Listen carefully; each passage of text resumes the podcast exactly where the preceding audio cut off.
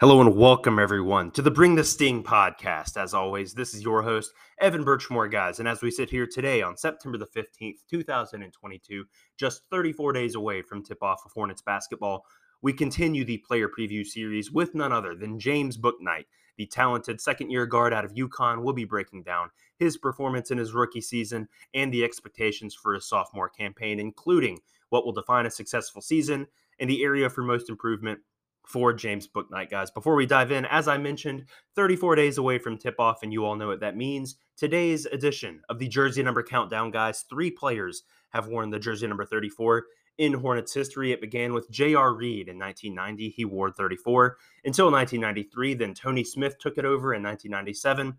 And finally, Robert Tractor Traylor in 2002. So, interestingly enough, no player has worn 34 in the current iteration of the franchise, but three players did in the original Hornets era. So we include them on the jersey number countdown, guys. As we get closer to the season, a fun exercise that I just like to throw out. I, I think it really kind of sets the table for the season to come. It's it's going to be here before we know it, guys. Less than five weeks away. Five weeks from yesterday will be tip off, guys. The Hornets will be in San Antonio taking on the Spurs on that opening night, guys. I couldn't be more excited. But with that said, we still have some player preview episodes to get through. And this is one that I think many have had circled for quite a while since we announced this series, guys.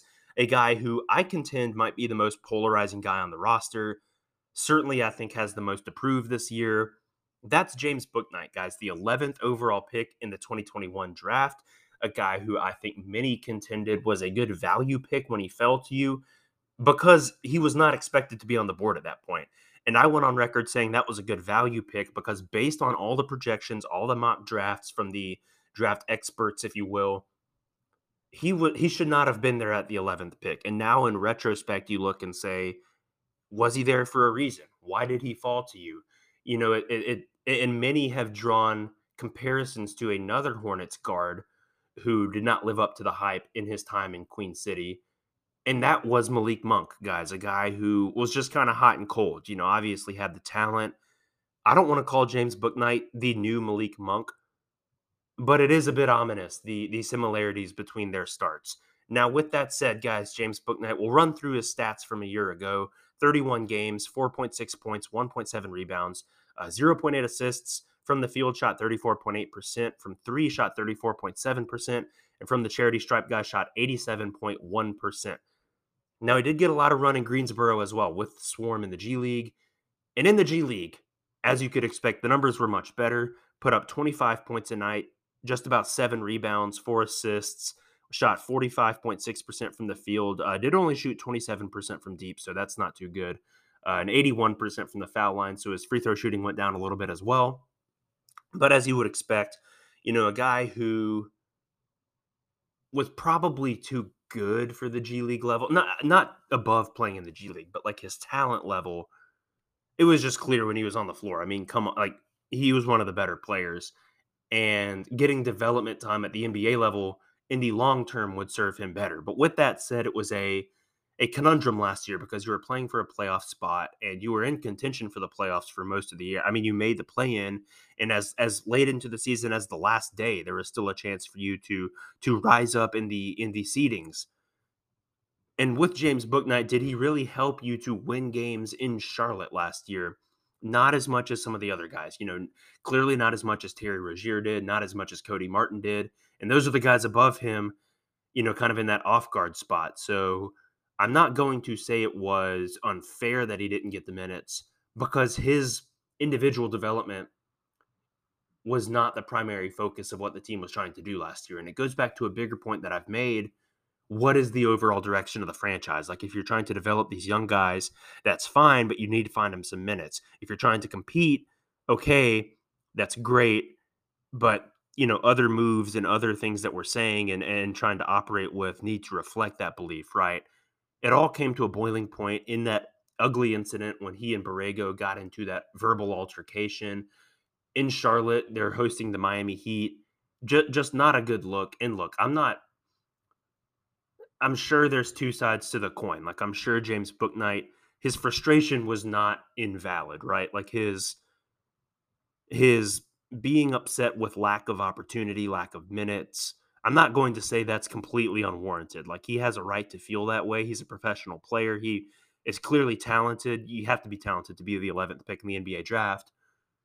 But I'm also not going to say that he was in the right to do that or that Borrego was in the wrong.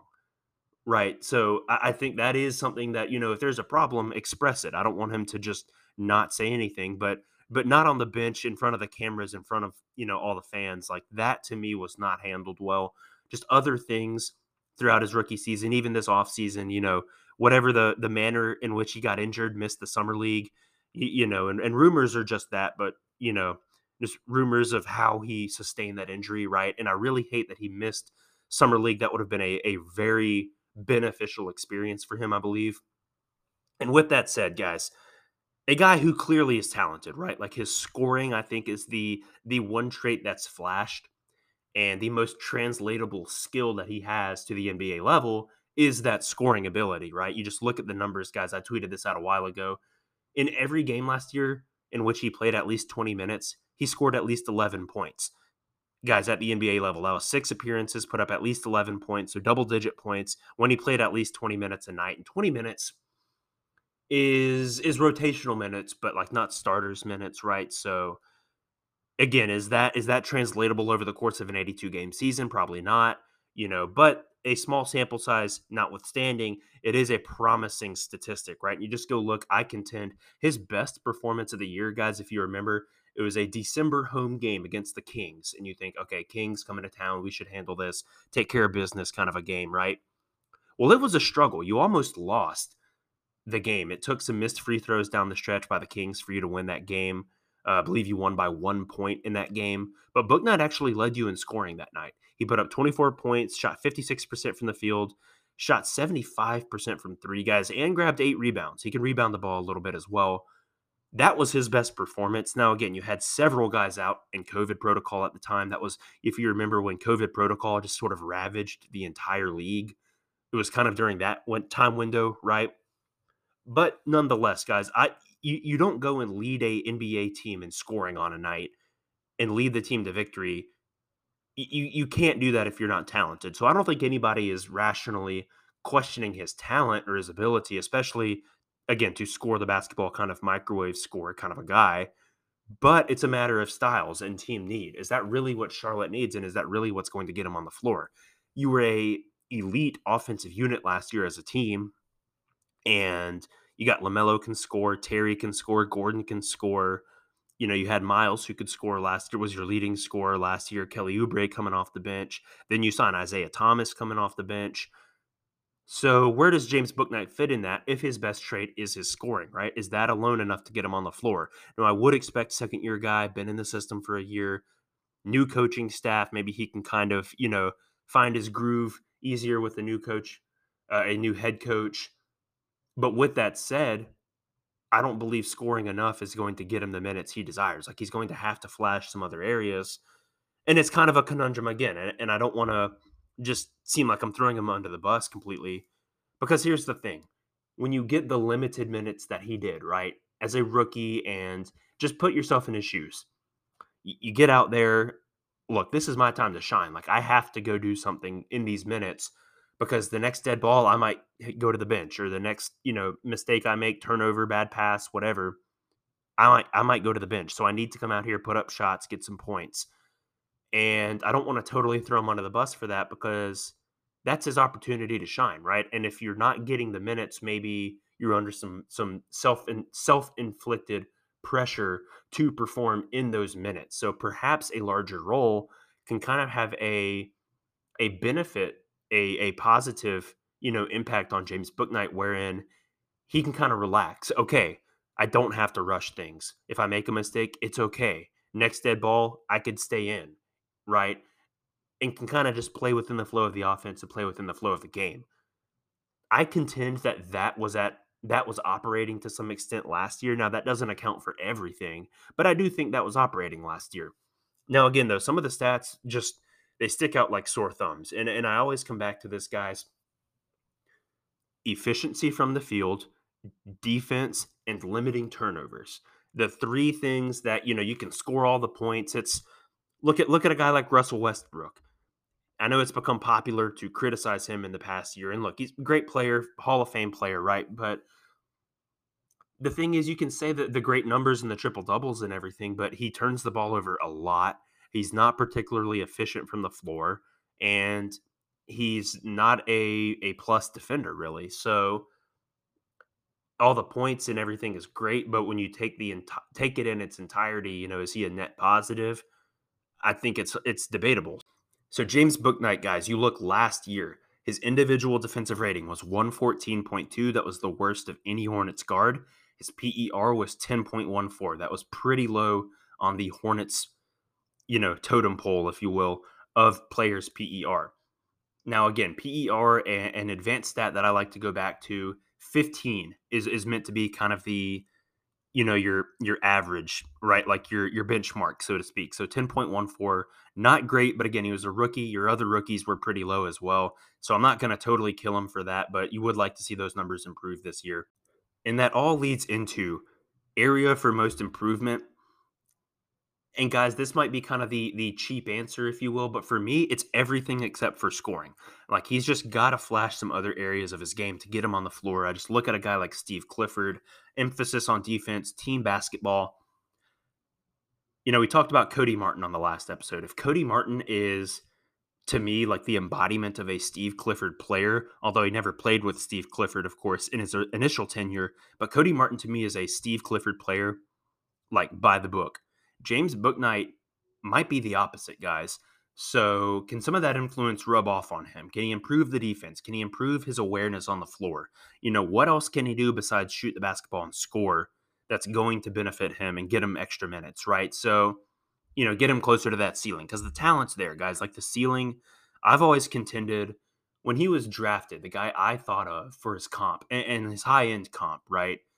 Was Jordan Clarkson. Jordan Clarkson won the sixth man of the year for the Utah Jazz a few years ago, a guy who, you know, really good, kind of a scorer off the bench kind of a guy. So James Bouknight might never become the starting two guard for the Hornets, you know, especially as long as Terry is here and getting paid like he is. He's not going to. But can he just come in and do some other things as well? Because I don't think scoring alone is going to get him on the floor. He's got to flesh out some of those other areas of his game. To me, area for most improvement again it's everything else. Like the scoring was really the one area where he flashed but you got to get the efficiency up you got to get the defense up and you got to get you know the the awareness on the floor efficiency just knowing where you are at all times got to get those things sorted out as well. And that leads me into season will be successful if guys. To me season will be successful if James Bouknight just becomes a consistent rotation player that's it because he wasn't that last year. So that's got to be the first step is just be a rotational piece on this Hornets roster, right? And you just look where is that place for him, right? Is he going where where are the minutes coming from? I asked that last year because on the timeline it just felt like every game there was frustration about well, the minutes aren't there and where do those minutes come from, right? There is not just some infinite amount of minutes to be distributed amongst all your players. So do you take minutes from Terry? Do you take minutes from Cody Martin? Do you take them from Kelly Oubre? D- do you play Bouknight as your backup point guard this year? I mean, you still don't really have a backup point guard, and I don't think Cody Martin and James Bouknight are necessarily your best options for that. I, I see them more as kind of off guards, like two guards, right? But again, where where do those minutes come from? But he's got to find a place in the rotation. Like that's got to be your starting point. So area for most improvement is just everything except scoring. Season will be successful if he becomes a consistent rotation player this year. Guys, big season for Bouknight. You, you can't have a repeat of last year. I think there's a lot riding on him this year as far as maybe not as much for the Hornets' overall success because he really wasn't a huge factor last year. But again, is he a guy? He's he's a lottery pick that basically was put on ice last year. So if he can start to tap into some of that potential, that could go a long ways towards helping you out this season and in seasons to come. All right, guys, that'll do it for the James Bouknight preview. Thank you yet again for tuning in to the show. Had a blast doing this series so far, guys, and excited to continue it as well. Still got several more episodes yet to come. And with that said, guys, next episode will be coming out next Monday. That will be the Kelly Oubre episode, guys. A guy who has been in trade rumors, has been a guy, you know, one year left on his deal, but did some good things for you last year. A guy who certainly capable of lighting it up, especially from deep. So I'm excited to dive into Kelly Oubre, see what he can bring to the table this year for this Hornets squad. Guys, thank you again, though. That'll do it for this episode. And until next Monday, go Hornets.